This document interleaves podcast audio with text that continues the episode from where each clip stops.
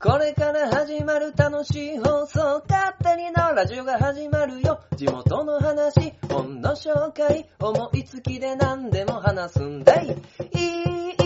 いい、いい、ラジオ。お便りちょうだい。いい、いい、いい、ラジオ。スタートいやーね、男ってね、ほんとバカだなと、えー、思うんですよね。いや、本当にね、本当に、本当にね、おバカさんだなと。えー、まあ、なんでそう思ったかっていうと、あの、10月19日にですね、まあ、前回のね、勝手に縄ラジオでもね、少しお話をさせていただいたんですけども、あの、ポッドキャスト番組のね、あの、切れない長電話とか、あの、コンビニエンスなチキンたちっていうところでね、あの、活躍されている、まあ、グリーンさんっていう方とね、あの、東北デスマッチっていうのをですね、えー、ツイキャス上で、えー、行いまして、でね、あのー、まあまあ、時間もね、夜のね、だいたい3時とか、3時からね、4時 ?4 時はいかんか、3、あ、違う違う、11時？夜中、23時から、あの、3時ぐらいまで、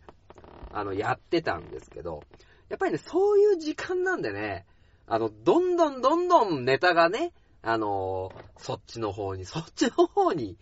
行ってしまうんですよね。別にね、こう、行かせる気はなかったんですよ。行かせる気はなかったんだけど、どんどんどんどんそっちのね、お話にね、行っちゃってね。あのー、なんかね、こう、そんな話ばっかしてて大丈夫かなっていう この、この発言も問題だな。うん。で、まあ、ツイッターを通してね、まあ、皆さんにね、あの、テーマをもらってたのにも、かかわらず、あの、消化できなかったっていうね、あの、ことがあるので、それも含めて、あー、本当ってバカだな、本当男ってバカだな、と、えー、思いました。そして楽しかったので、次もやります。勝手なラジオ第117回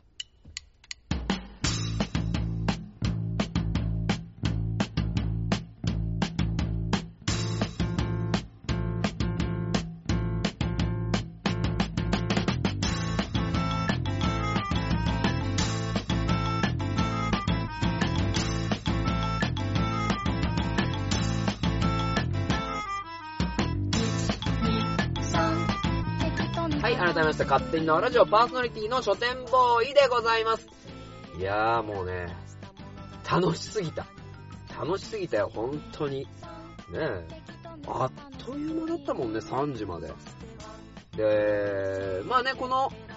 あと、なんだろう、この後ね、まあお話しさせてもらうのは、まあ書店ボーイのね、あの、イベント3種盛りっていうことでね、まあちょっと、自分の中だったりとか、あのー、け、あのー、本当にね、あの、イベントとしてあった。まあ、一個言うと、ハロウィンパーティー、ね、ワクワク、幸せ村ワクワクハロウィンパーティーにね、あのー、出させていただいたお話をね、まあ、しようかなと思ってるんですけど、で、そこにグリーンさんとのトークだったりとか、まあ、あとはもう一個ね、まあ、大々的にやったイベントじゃなかったけど、えー、僕的には結構ね、あの、楽しいイベントだったっていうのがあるんでね、まあ、そのお話をさせてもらいたいんですけど、いやもうね、超楽しかったのよ。やってみて。で、まあいっか、このお話後でやろうか。ね、めちゃくちゃ楽しかった話を、まあまあ、まず初めに持ってこうかな。で、えー、そのイベント3種盛りっていうお話をさせていただくのと、で、もう一個はですね、あまあ、いつも通り本の紹介でですね、えー、今日ご案内させていただく本は、えー、金は後からついてくる、えー、岡野正幸さんが書かれた本の紹介をさせていただきます。で、あともう一個、もう一個ごめんなさい。いつもやってるんですけど、あの、カホンが上手になりたいのコーナーを、今日はちょっとね、今回はちょっとね、あの、叩ける環境にね、カホンを。か、叩けるダメだね。あの、奏でられる。奏でられる、あの、状況ではなかったので、まあちょっとね、時にはカホンのね、あの、うんちくみたいなのをね、お話ししようかなと思っておりますので、こちらもお付き合いください。では、えー、始めて参りましょう。えー、勝手なラジオ、この番組は愛知県東海市に住みます書店ボーイが勝手にお送りするラジオです。スタートしまーす。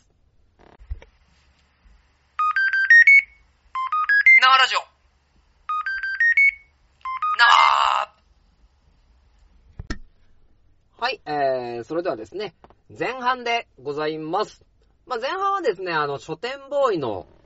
イベント、三種盛りということでね、まあまあ、いつものね、こう、丼の、丼の中にさ、あの、いろんなイベントがあってさ、その、下にね、まあ、ご飯たる書店ボーイがついていて、まあ、それがどういうね、味のハーモニーを奏で出すか、みたいな。のでね、あのやっていこうかなと思うんですけど、まあ、まずね、オープニングで、あのお話をね、まあ、話を振ってしまったので、先にこの話からしようかなと、えー、思うんですけど、で、まず、一つ目がですね、あの、トークバトルをしてきました。してきました。まあ、前回のね、勝手に縄ラジオでもね、あの告知させていただいたんですけども、まあ、10.19グリーン VS 書店ボーイトークデスマッチ一本勝負みたいなね、あの感じでですね、やってきたんですよ。はい。で、やってきて、まあ、これが楽しかった。本当に。あのね、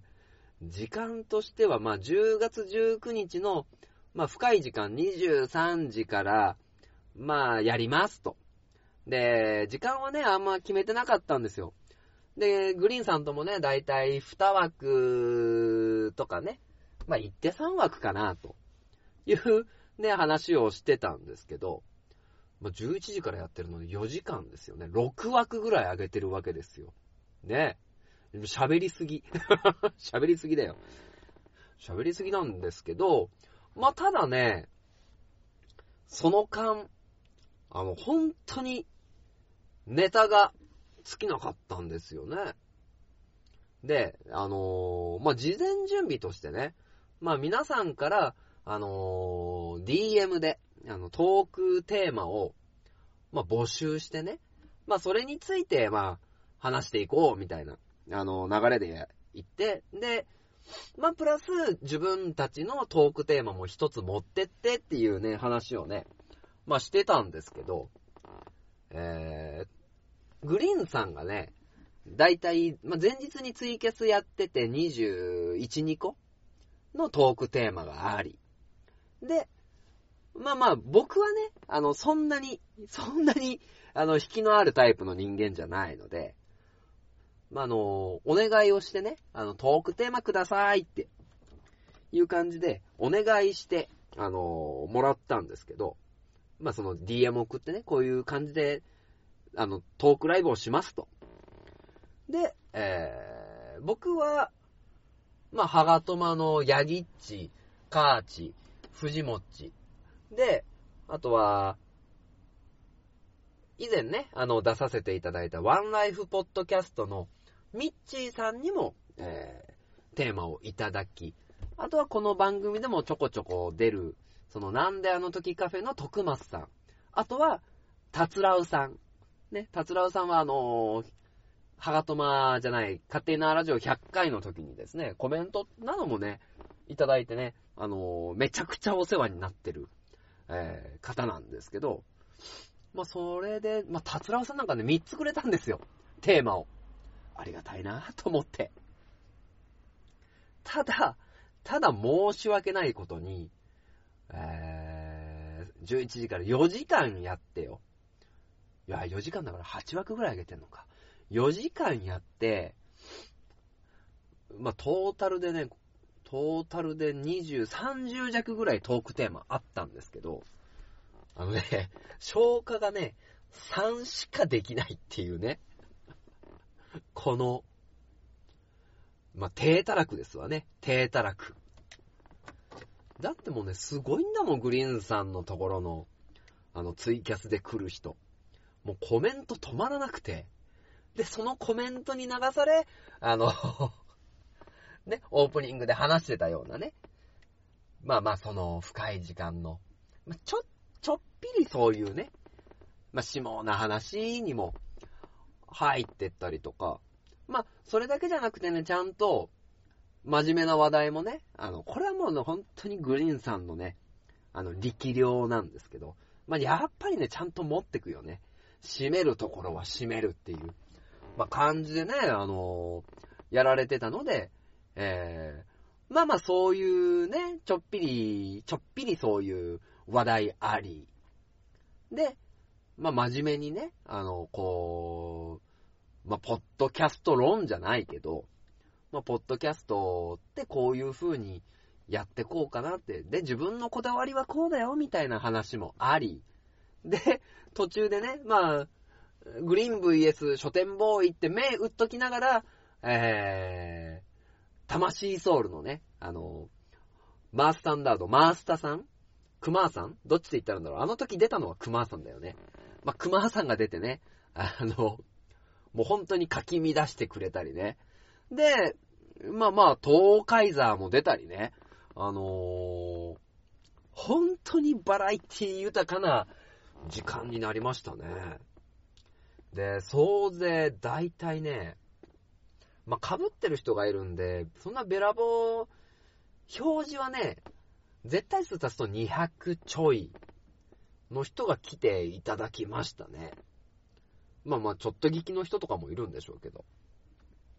で、まあ一回その、閉めたので、あの、キャスの枠をね、あの、通信が悪くなって。通信が悪くなって一回閉めたので、その、単純には足せないんでしょうけど、まあ、200弱ぐらいの、まあ、方々が来ていただいてね、いや、ものすごいパワーをもらいましたね。で、まあね、その、終わった後、グリーンさんとも、あの、少し、ダイレクトメールで話して、もうまたやるでしょみたいな話をもらったからね。もう全然僕もやる気だったんで、まあ、あのー、次回、まあ、11月の中頃にね、あの、おそらくまた、あの、グリーン VS 書店ボーイ、ね、トークデスマッチ2本目みたいな感じでですね、あの、やらせていただきたいなと思ってますので、まあ、ぜひともね、あのー、参加できそうな方はご参加ください。一応日程はま、少し考えて、まあ、従来、ね、まあ、いろんな方が見えるけど少し参加しやすいような、あの、形で、えー、やらせてもらってますので、ぜひとも、えー、また来ていただいてね、あのー、ご参加ください。ただ、ただよ、ただ、あの勝手に縄ラジオの書店ボーイっていう成分は若干抑えめ。若干抑えめ。あの、もう、うん、ハガトマより鋼のトマトよりの書店ボーイがもうちょっとこじらしちゃった感じで、あの、出てきますので、あの、そこはね、あの、ご了承の上、ご参加、ねこれも自己責任だから。自己責任。あの、自己責任で、あの、あ、それ聞いて書店ボーイってこんな人なんだって思われたら、もう若干泣いちゃうので、泣いちゃうので、まあ、そこは自己責任で、あとはもう誓約書書いてください。もう絶対勝手に縄ラジオのリスナー離れませんっていう。ね。頼みますよ。まあそんな感じで、そういう楽しいトークイベントが行われました。もうこれもね、まあバカだな案件ですよね。男ってバカだなという案件が一つ目。で、えー、まあ二つ目が、まあ、10月27日に、まあ、行われたね、まあ、愛知県東海市幸せ村で行われたワクワクハロウィンパーティーに、えー、まあ、東海座出させていただきました。あの、幸せ村のイベントにはね、あの、いつも、あの、東海座呼んでいただくのでね、あのー、本当にね、ありがたいなと思っているのと、で、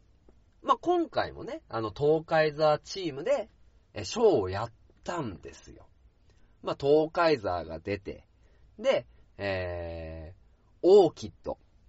美優画仮面オーキッドっていう選手もね、出て、で、えー、敵もね、サビル・ベイダー、サビル兵と、総勢4人で、えー、ショーを催してきました。ねえ。で、こん、いつも言わないよ、俺は。あの、いつも僕は言わないんですけど、動画、ね、上がってますんで見といてください、みたいな。なところでね、止めるんですけど、あの、今回のショーは、見てほしい。本当に。ね、あの、東海座のね、あの、ツイートで、あの、動画、ね、載ってますんで、まあ、ぜひとも見てほしい。何がいいって、もう内容がいいから。あの、お話の内容がいいから。あの、一番、一番東海座が、あの、東海座を一番見なくていいぐらい。まあ、こんなこと言っちゃダメなんだけど、ぐらい、あのーまあ、そら、そりゃね、あの、ちゃんとお金払ってもらってる、ね、見てもらってる劇とは違うけど、ただ今回は、もうちゃんとね、あの、ショーの中で、あの、笑いあり、えー、あとは、その、ど根性あり、あの、共感できる内容になってるんじゃないかなっていうところ。と、まあまあ僕が東海座褒めるのは変なので、ちょっと褒めないですけど、あの、サビルベーダー、サビル兵で、えー、あとは、オーキッド、美優画仮面オーキッド。の役をやった人々が、やっぱり生えてる。ね、これは、こうね、今までの、ショーっていうところで言うと、一つ、なんだろうな、変わったかなっていう、ある種、このトラジション、トラジションって言ったらね、転機なのかなっていう、あの、形にはなると思うので、ぜひとも、あの見ていただきたいです。東海沢はいいです。で、これもね、もっちが必死に考えたんですよ、内容を。必死に内容考えてね、あの、どうやったら次につながるとかね、かなとか、どうやったら見せれるかなとか、っていう、あの、内容。そして全部ね、あの音響、まあ、今回もカンパケっていう形でやったんですけど、カンパケでやった、あのしそのカンパケの音声を収録したっていうところ。で、当然、あのサビルベーダー、サビル兵、あと、オーキッドの見せ方がいい。で、観客との一体化みたいなところをですね、ぜひぜひ注目して見ていただきたいと思います。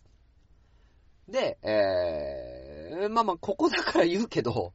あのー書店ボーイのね、あの、家族が来ててね、あの、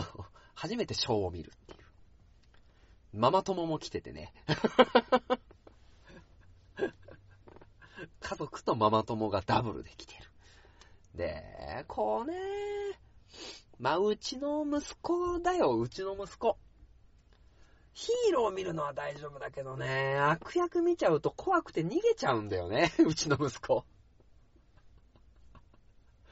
俺がこんだけ見てほしいって言ってるショーなんだけど、まあ、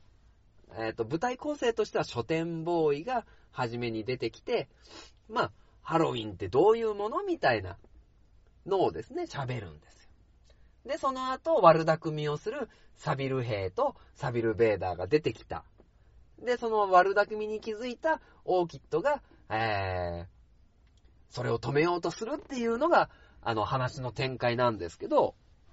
まあもうね、サビルベーダーとサビル兵が出てきた段階でね、まあうちの息子ったら怖くなっちゃって、あの、幸せ村の多目的ホールを抜け出してね、まあ外でね、遊んでたっていうね。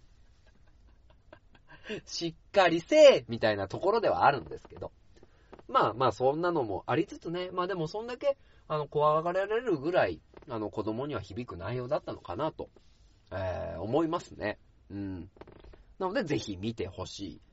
で、あとはね、やっぱ、ハロウィンの回の時は毎回なんですけど、まあ2回目だけどね、2回目なんですけど、審査ね。審査。あの、東海座審査員席に、ね、あの、偉そうに座ってね。偉そうに座ってよ。で、あの、仮装をして出てきてくれた、あの、子たちの、あの、子供たちの審査をさせていただきました。もうね、本当に難しかったんだよね、審査。だってもうみんな一生懸命なんだもん。みんな一生懸命さ、その、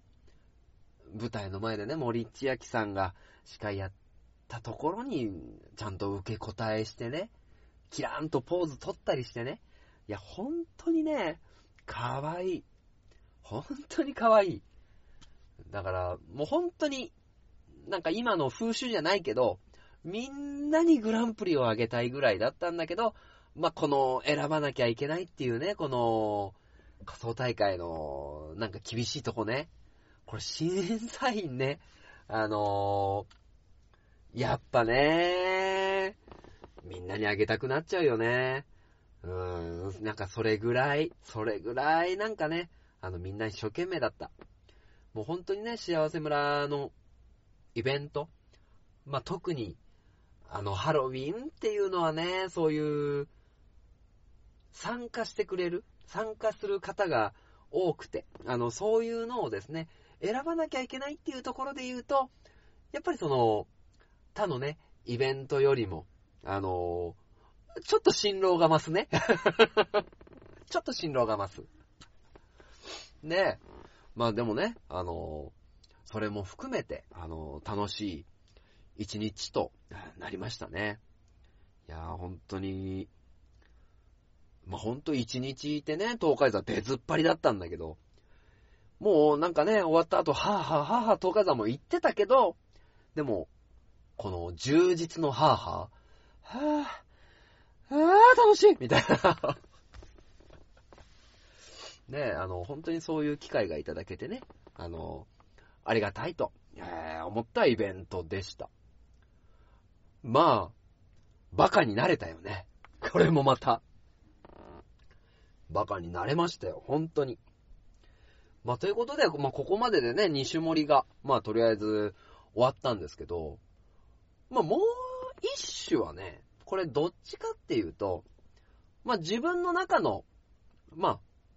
イベントにはなるんですけど、これはね、なんかね、ぜひ、話を、まあ、したいなっていう、まあ、のがあって、まあ、ちょっとね、ここにピックアップさせて、あの、いただくんですけど、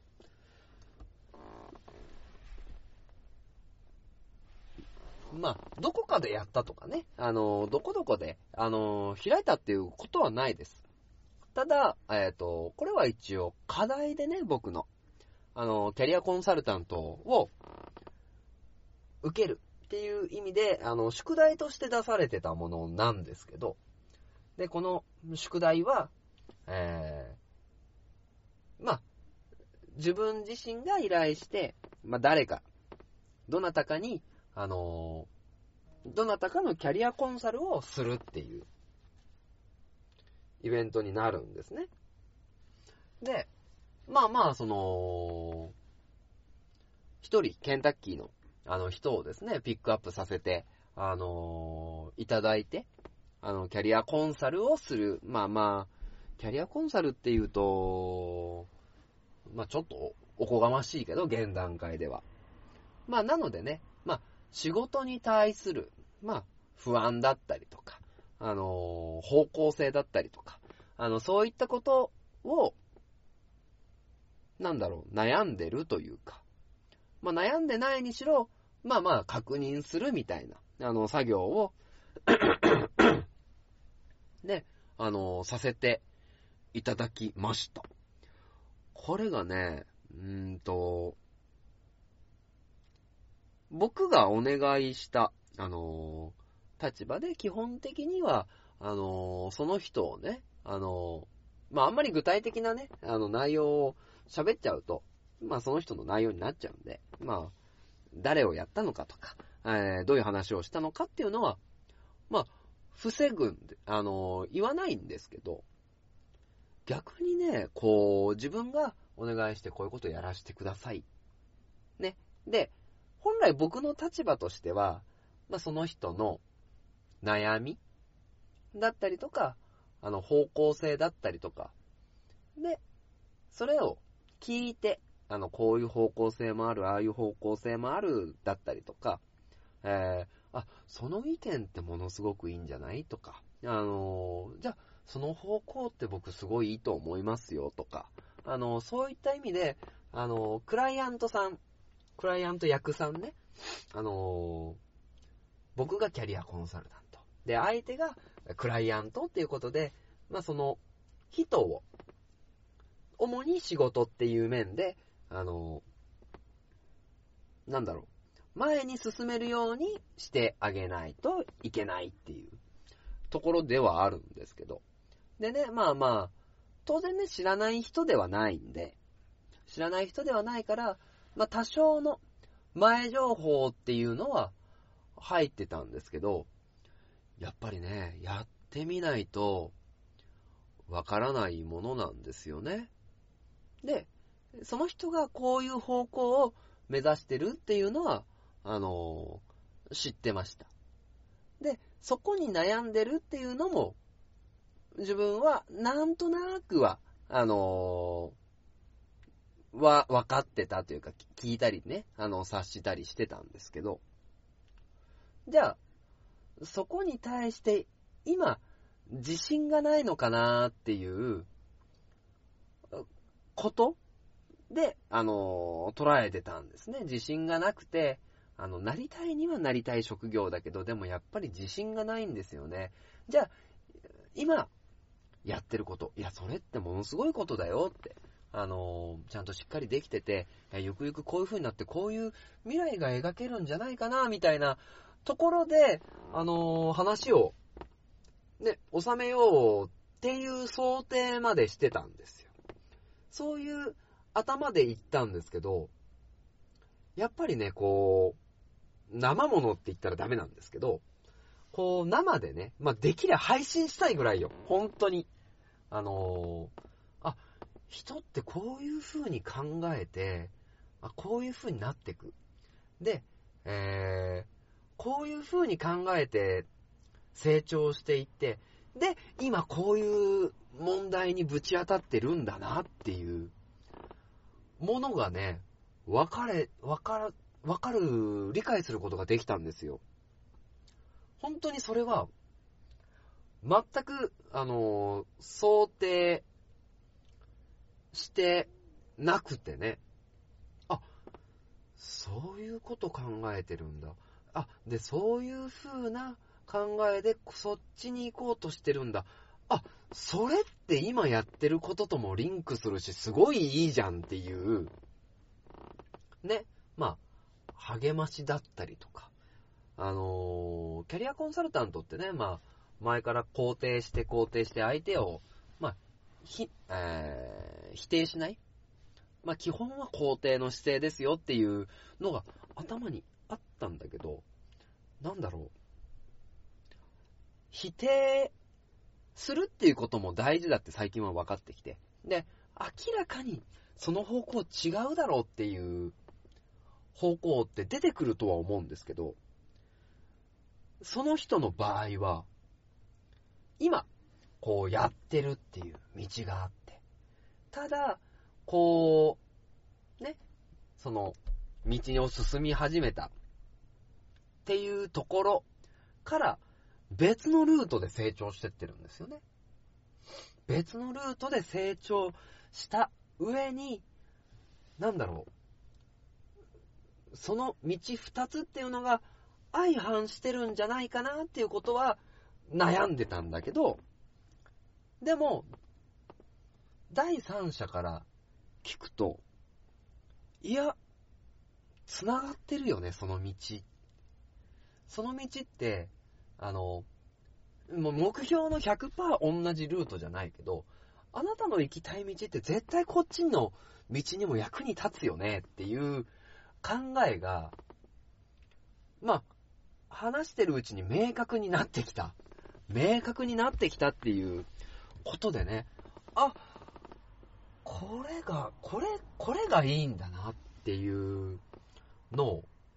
もう本当に、まあ学ばせていただきましたね。まあ、当然ね、あの、元々の知り合いで何年か、ね、やりとりのある方なので、ある程度のその信頼関係っていうのはもうできてる。まあ通常のね、キャリアコンサルタントだったら、まあ信頼関係作るところから、あのー行くんだけど、そこがまあできてたってのは、大きいは大きいんだけど、なんていうのかな、その、人の思考の進捗っていうかな、あのー本当に、あ、人間ってこんなに考えて、こんな風に進むんだ。やっぱりルートって一本じゃないんだよな。これって自分で、ね、あのー当然自分もそういうね、うねうねした道を進んでるので、なんだろう。な、わ、わかってるはずなんだけど、その実体験を人から聞く。またそういう環境を作って聞くっていうことがね、あの、ものすごく学びになりましたね。いや、本当に、まあ、ちょっとね、熱く語っちゃいましたけど、本当に良かったですよ。で、まあまあ、本当かどうかはわかんないけど、あのー結構ね、あの、否定せず、あのー聞いてもらえて、心がなんかね、あの少し楽になりました。あの、まあ、実際はね、思ったよりスッキリしましたって言われたんだけど、ただ、あの、あの本当にね、そういうのに付き合ってくれて本当にありがとうっていう感じでいっぱい。で、ね、まあ、イベント3種盛りって言ったけど、そのね、本当のやったイベントってのは2つなんだけども、このぜひね、あの3種の丼に、もうね、トークデスマッチ、ハロウィンパーティー、か、かかぼちゃかな？かぼちゃかな？で、その、隠し味っていう感じで、だしご飯かな？だしご飯かな？まあまあ、本当にね、その、3種が、あのー、本当うまく組み合わさって、いや、その話を聞いたときにね、あのーもう想定した、あの話に進めようとした俺ってバカだなってちょっと思ったんですよ。思ったけど、そこはちょっと流れに身を任せてね、あの、良かった。本当に。だから、なんだろう。今までね、こう、自分のルートっていうのは自分で決めなきゃっていう、まあ、思いが強かったんですけど、ちゃんとそこに、あのー人から与えられたベクトルっていうのを、一回自分の体通さないとダメっすね。あー、学びになった。本当に。ありがとうございました。まあなんかごめんなさいね。勝手に自己完結して、おいおい、書店ボーイ熱くなってんじゃねえよっていう感じではあると思うの。感じではあると思うんだけど、ぜひとも共感していただきたいなっていう、このイベント、三種盛り前半でございました。いやいやいや、まあこういうことをね、ぜひとも発信していきたいね。うん、楽しいから。ということで、えー前半の終了でございます。CM。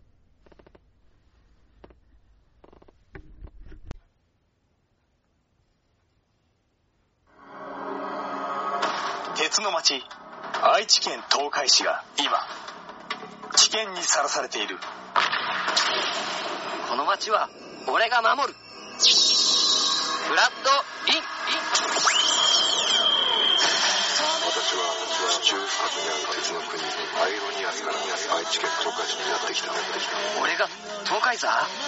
この町に新たなヒーローが誕生した。私に力を貸してほしい。共に戦おう鉄の絆で結ばれた戦士の戦いが今始まる。鉄鋼戦士東海座。地域限定で人知れず活躍中。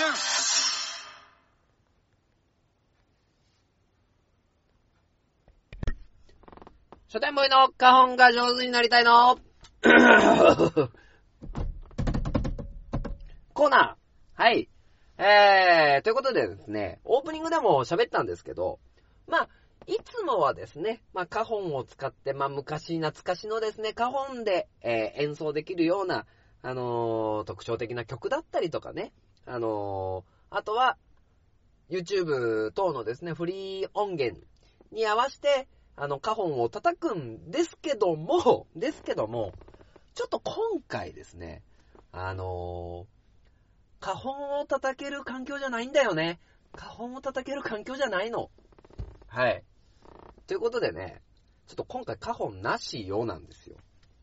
ねえ、だから、なあ、どうしようかな、花本。叩けねえし、どうしようみたいな。ボイパでもやる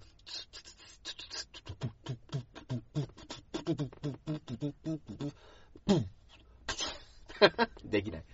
ボイパね。ボイパできないね。でね、あのー まあ、ボイパだったら多少、できんか、できんない。えーやろうと思ったんですけど、まあまあ、ちょっとまあ今回はね、カホンが上手になりたい特別版みたいな感じでですね、まあ、カホンがね、まあいつも書店ボーイは当たり前のようにカホンが上手になりたいって言って、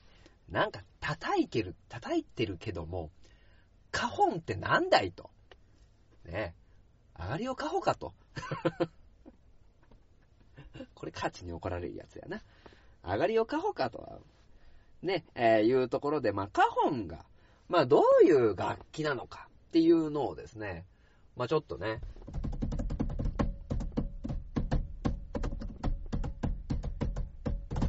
まあ、ちょっとやろうかなと思います。ちなみに今ね、叩いてるのはね、車のハンドルなんですよ。ね、寂しいね。はい。じゃあ、えー、まずカホンのね、形。カホンってまあ見たことある方いると思うんですけど、そうですね、だいたい、横幅30。で、縦がね、まあ1メートルはないね。えー、30センチもないか。25センチぐらいの、えー、縦幅がだいたいね、45から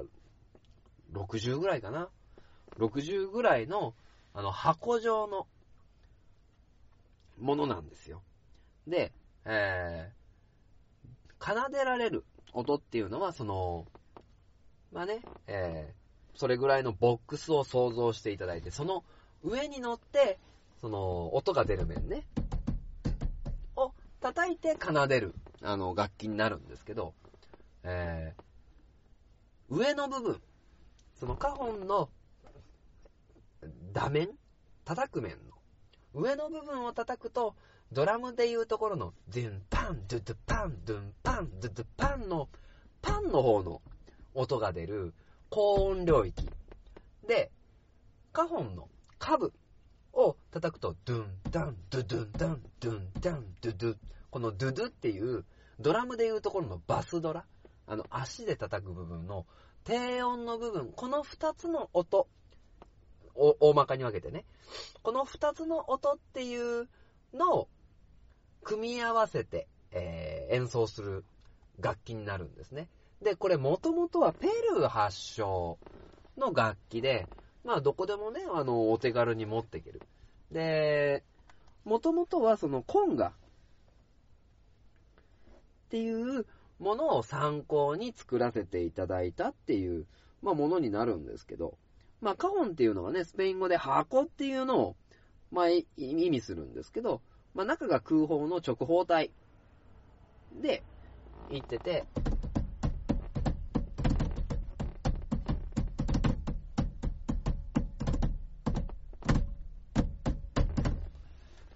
うん、っていう感じで、あのー、リズムに合わせて、ドゥンタン、ドゥンドゥンタン、ドゥンタン、ドゥンドゥンタンってのもできるし、ドゥン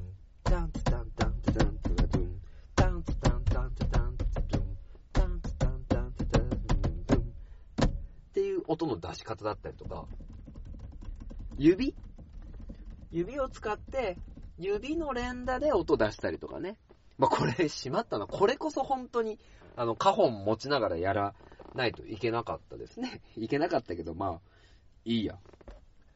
で、あのーまあ、なかなかね、今、カホン単体だけで、あのー見せれる人っていうのは、そんなに数は多くない。で、どっちかっていうとね、まあ、カホンでやるとしたら、アコギと組み合わせたりとか、あの、キーボードで組み合わせたりとか。で、えっ、と、僕がやらせていただいたのは、えー以前ね、あのこの勝手に縄ラジオでも、あの、ハガトマで一緒にやったヤギッチと、僕、えー書店ボーイ。で、ヤギッチがアコギとボーカル。で、書店ボーイもカホンとボーカルっていうので、まあ、出させてもらった形。アコギとカホン。で、あとは様々なね、あの、結婚式に持ってくのも僕、カホンは楽なんでね。まあ、そこでカホンを演奏させてもらいながら、結婚式の余興をしたり、まあ、結構場所を選ばずね、あの、楽しめる、まあ、打楽器になってるのかなと思います。で、なんだろう、叩けば音が鳴るので、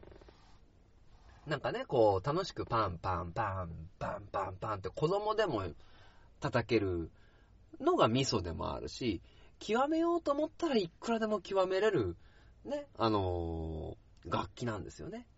あの、ピアノジャックってバンドなんかはキーボードとカホンでやってるんですけど、まあ、カホンにね、ちゃんとシャーンっていう、ね、ハイハットって言われてる、シンバルかなハイハットかシンバルっていうのもちゃんとカホン用のものがついてて、まあ、それこそ本当にね、あのー超絶うまいっていう。で、僕はできないっていうね。まあまあまあまあ、趣味の範囲で、まあやらせてもらってるんですけど。うん。まあそういう、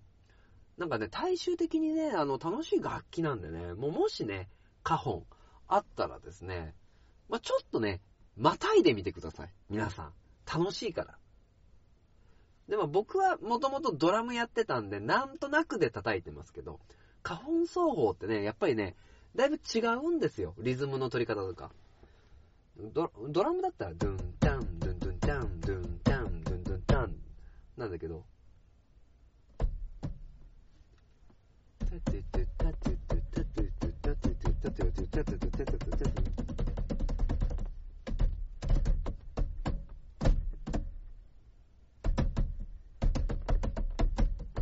難しいんですよね、花本のリズムの取り方って。なので、あの、そういうところも違いもね、あの、楽しみながら、あの、もし、まあ、イオンとかでね、楽器屋さん行って、花本があったらちょっと奏でてもらったらどうかな、と思いました。あと値段も、あの、ピンキリですけど、安いのは安い。ね、まあ、ちょっと頑張れば買えるんで、あの、ぜひとも、まあ、僕とね、一緒にね、花本が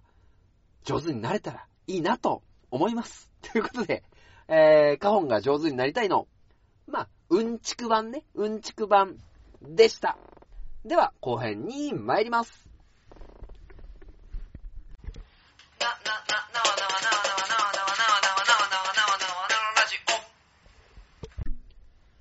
はい、えー、では後半でございます。では後半はですね、えー、まあいつも通り本の、えー紹介をさせていただきたいと思います。えー今回紹介させていただく本はですね、えー金は後からついてくる岡野正幸さん著の本です。ね岡野正幸さんというとね、まあ、皆さん知ってる人もね、まあ、多いのかなとは思います。で、まあ代表的なところで言うと、まああの痛くない注射針ね。まあそれこそ、6、7年前にね、あのーもっと前かな。どれぐらい前だろう。に、あの結構ね、話題になって。まあ、まあ結構経済界ではね、一躍時時の人みたいな、あの形でね、いろいろなところでピックアップされた人です。で、えー、まあこの人は、町工場。まあ今でも、今でもっていうか、まあ今はね、ちょっと、うーん、まあいろいろ問題があってね、脱税で捕まったりとかね、あのまあ後継者がいないとかね、まあそういうことをね、まあ話してるのはですね、あのニュースで見たりしたんですけども、まあそういうこともありながら、ただ、あの結構いろいろなね、あのご著書があって、で、えーその中の一冊を、まあ読ませていただいて、あのまあまあその当時の自分が、まあどう思ったか、っていうですね、ある種結構、分岐点的な本ではあるんですよね。意外と、あの、影響を受けてる。で、まあまあ、その、脱税でね、あの、そう、注意勧告を受けてるんで、まあまあ、大手を振ってね、尊敬してますっていう形にはならないし、まあまあ、どっちかっていうとね、手安デーな人なんでね。手安デーな人なので、あの、好き嫌いな好みっていうのは、分かれるとは思うんですよ。やっぱり。ね、ああいう、その、下町人情みたいな、あの人ではあるので。ただ、やってることっていうのに、まあ、結構ね、あのー僕は影響というか、な、何かな？あのーバイアスをかけてもらったかなっていう気はするんですよね。で、何がそう、バイアスをかけたかっていうと、まあちょっとね、あの、一時期、まあ書店業だけじゃ、あの、なんともなんないなと、えー、思ってた時にそれを、まあ読んで、まあ何かね、こう、書店プラス何かがないと、あの、飯が食えねえぞって思ってた時期があって、じゃあ、あの、資格を取ろうと思った時に手を出したのが、あの、弁理士。なんですよね。まあ結局取れてないですけど、まああの、あまりに範囲が広いのと、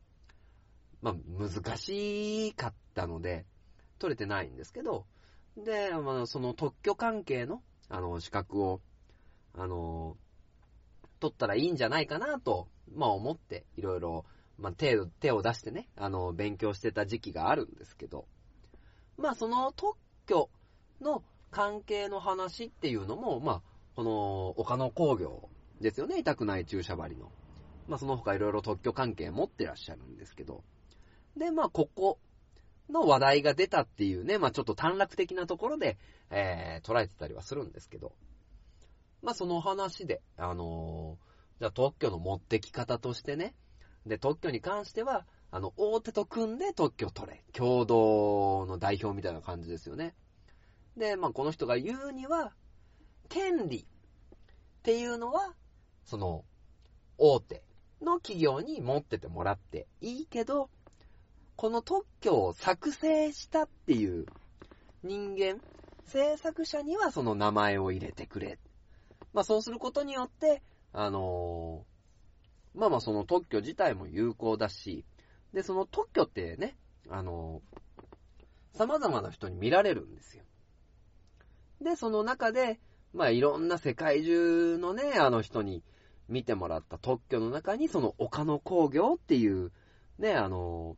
ほんと10人ぐらいのね、あの町の工場の名前が載ってるっていうだけで、まあどんどん仕事が来る。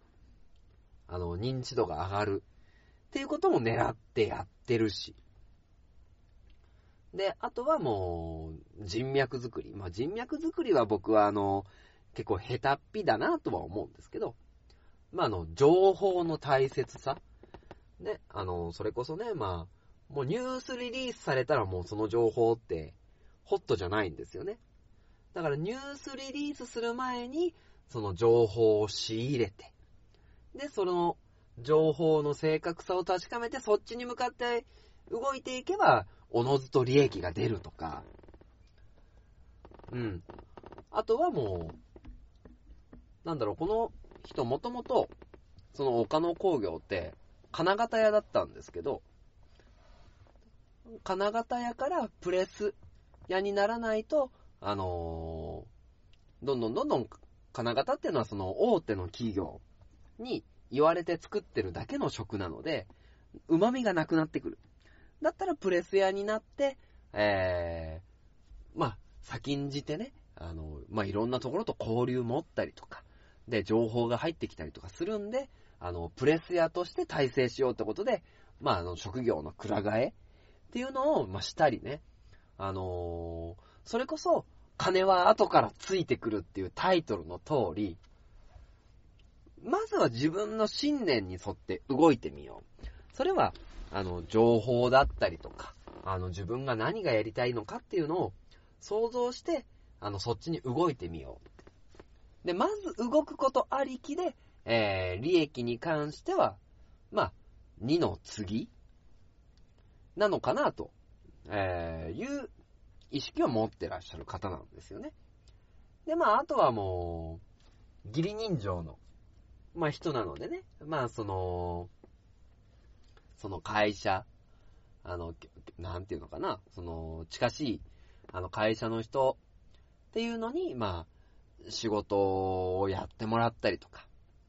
で、まあ、脱税した時もそうだったんだけど、まあ何か仕事をくれよって言われて、あの、お仕事をあげたけど、それが帳簿に載ってなくて、あの、利益の計上ができてなかったっていうのは、その、脱税でね、あの、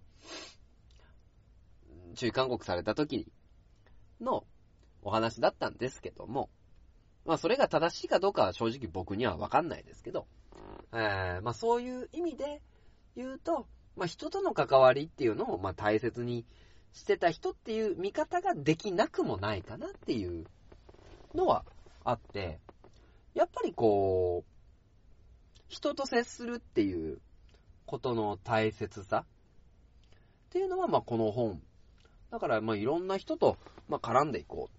う。で、それっていうのは今、ね、結構自分が大切に、あの、している部分ではあるので、まあそういう部分は怠けずにやっていきたいなという。なので、こう、今、ね、振り返ってみると、やっぱりその、自分の動き方まあ、例えば、ね、まあ、書店業だけじゃ難しいから資格を取ろうっていう発想は多分そこからだったと思うんですよね。まあ、結局その特許関係の弁理士っていう資格は取れなかったけど、ただそういう何かな仕事をしていく上でのまあ、イメージっていうのは、まあ、その時にできて、それが今形を変えて、まあ、キャリアコンサルタントっていう職、まあ、キャリアコンサルタントの職ってやっぱり人を支える、あの、援助の仕事。なので、やっぱり人との関わりっていうところは考えてるし、あのー僕がね、あの、常々言っている、僕はキャリアコンサルタントだけでは食べる、だけで食べていくつもりっていうのはないので、それも礎にしつつ、何かさらにいろんなことをやっていきたいなっていうものがあるので、そういう意識っていうのを、まあ、埋め込まれた一冊なのかなと思いますね。だから、この人おそらく恐ろしく頭のいい人なんですよ。あの、先見の明とかね。あの、なので、よく物事を考える、プラス、この人は直感に結構頼ってる気がするんですよね。あの、いい意味で。なので、今までその、集めた、集めた、集めて、集めて、集めて、あのー集まった情報を、えー、意識的なり、無意識、無意識に、あの、アウ、インプットして、それを、豊作っていう形でアウトプットしてるっていうタイプの人だと思うんですけど、まあそういった部分でね、あの、自分も無意識のね、インプットっていうのは非常に重要にしてるし、あの、そういった部分で、まあ、この岡野さんの本、まあ、お金は後からついてくるっていうタイトルの本だけじゃなくてね、まあ、いろいろあるんですけど、まあ、何か一冊ね、あの、触れてみるっていうのも、ちょっとありなんじゃないかなと思いました。えー、振り返ってみると、まあまあ自分の生き方生き方に、まあ、それなり、まあ、小さくはない影響を、まあ、与えた一冊になってますので、まあ、ぜひともね、あの、岡野さん、岡野正幸さんの本、ぜひとも読んでみてはいかがでしょうか。うん。楽しいっすよ、本当に。ね、えー、ということで、今回紹介した本は、岡野正幸著、えー金は後からついてくるでした。では、エンディングに参ります。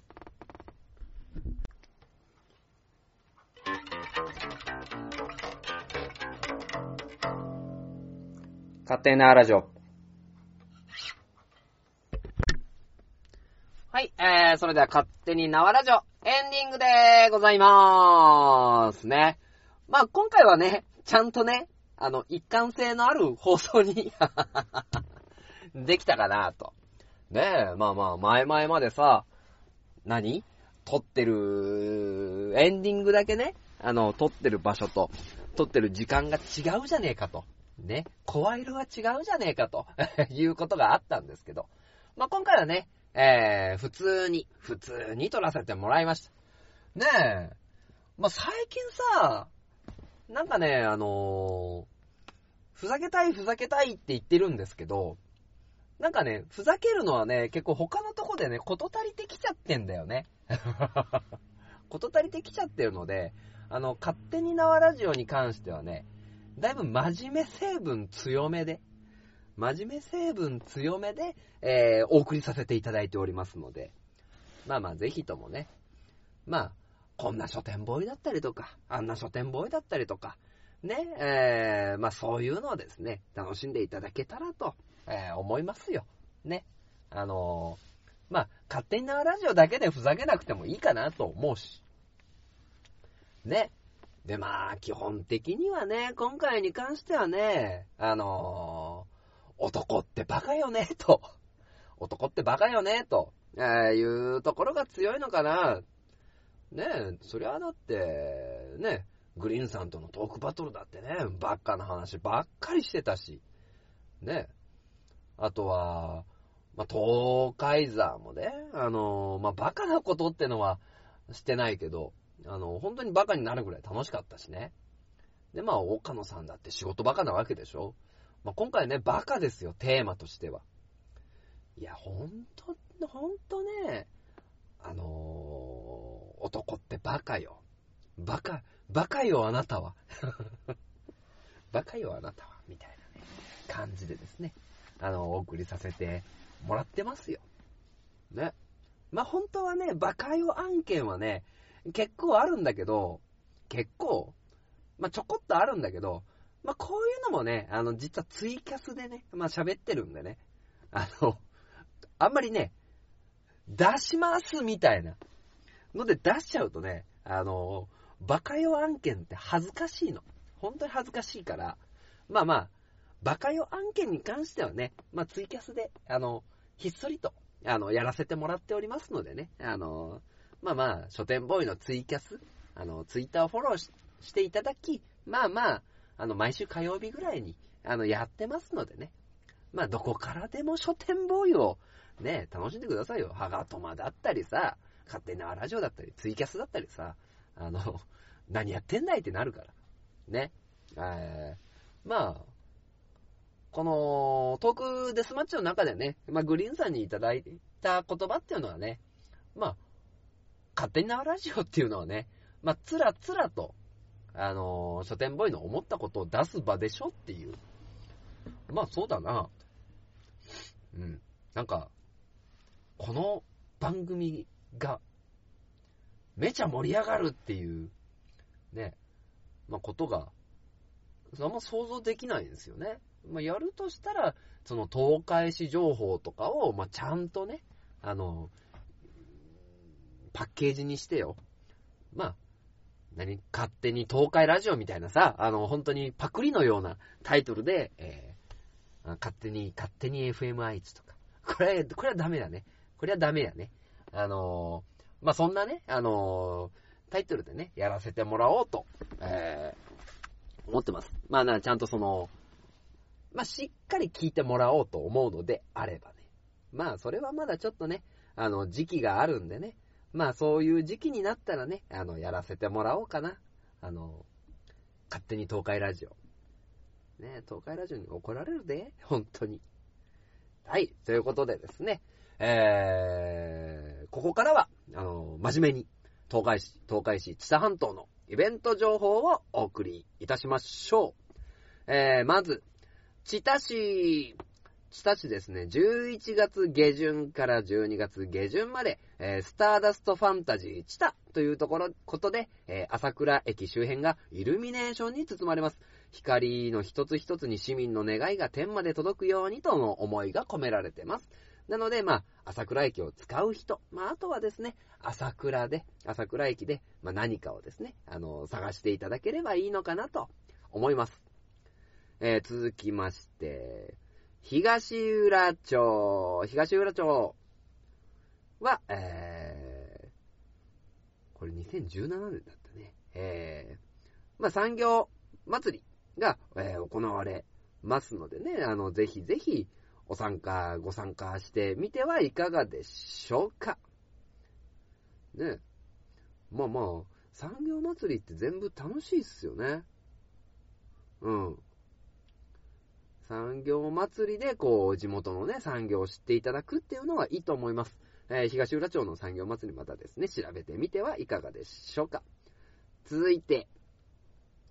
常滑市、常滑市ですね、11月3日4日、第6回、ぶらり常滑急須の里巡り、はい、が行われます。3、4の日曜日ですね。土日ですね。えー、急須の里で出会える人、物、こと。作り手による展示販売、茶席、実演、体験。を、えー楽しんでください。で、日時は10 2018年11月3日から3日と4日。時間は10時から16時。えー滝田屋、上り壺広場は11月4日のみ3時半まで行われております。各所で行われておりますので、ぜひともご参加ください。続きまして、半田市、半田市ですね。半田空の科学館にて11月4日、科学館祭りが行われます。ね、宇宙大好き親子お待ちかねのイベント開催。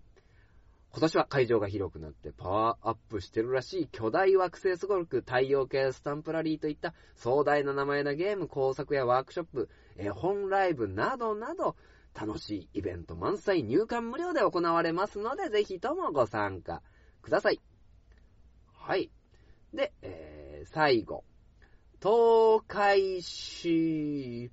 えー、東海市ですね、東海秋祭り2018、えー開催期間11月3日から、えー3日と4日、場所元浜公園、製鉄公園、大田川駅前にて行われます。で、えーまあまあね、元浜公園だったりとか、製鉄公園で、えー3日4日に関して様々なイベントが行われます。ね、仮面ライダージオ来たりね、製鉄所の工場見学があったりね、あのー、なんだろう、マーチングバンド、マーチングドリル、で、ペーパークラフトふわふわ遊戯など楽しい、楽しいイベント満載でございますので、ぜひご参加ください。そして、えー、集落園公園もみじ祭り。えー、期間がですね、11月12日月曜日から11月25日日曜日まで集落園公園で、えー行われます。えー公園内には、えーいろはもみじや山もみ、山もみ、山もみじ、えー7種類大小550本が植えられていて、紅葉が秋の深まりを告げてくれます。はい、ということでですね、あのーまあ、祭事日には、あの、茶会でしたりとか、青梅館にてお茶会、芸能発表、親子創作広場など、などなど行われますので、こちらもぜひともご参加ください。えー、そして、東海座古典ボーイ情報。はい、ということでですね、東海座さんイベント、えー、差し当たり、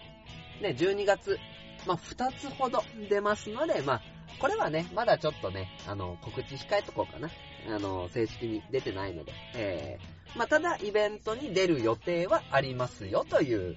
ことと、えー、もう一つ、11月20日、えー、これは東海市の芸術劇場にてですね、えー、大円卓会議、今年も行われます。まあ、大円卓会議ね、あのーまあ、総勢、え5名の、え5名かな ?5 名のプレゼンターが、えー壇上でお話をして、で、そのお話をした内容を、その後にグループ、ワークに移ってもらって、そのプレゼンターが、あのーその壇上で話した目標に対してどうやって達成できるのかっていうですね、あの、東海市のこと、その人のこと、えー地域のことを考えた楽しいイベントになっておりますので、えーぜひとも皆様ご参加ください。で、まあ、なぜ、まあ、押すかというと、えー、鉄鋼戦士東海沢さんが、司会？司会やるの？っていうこともありましてね、あの、東海沢司会、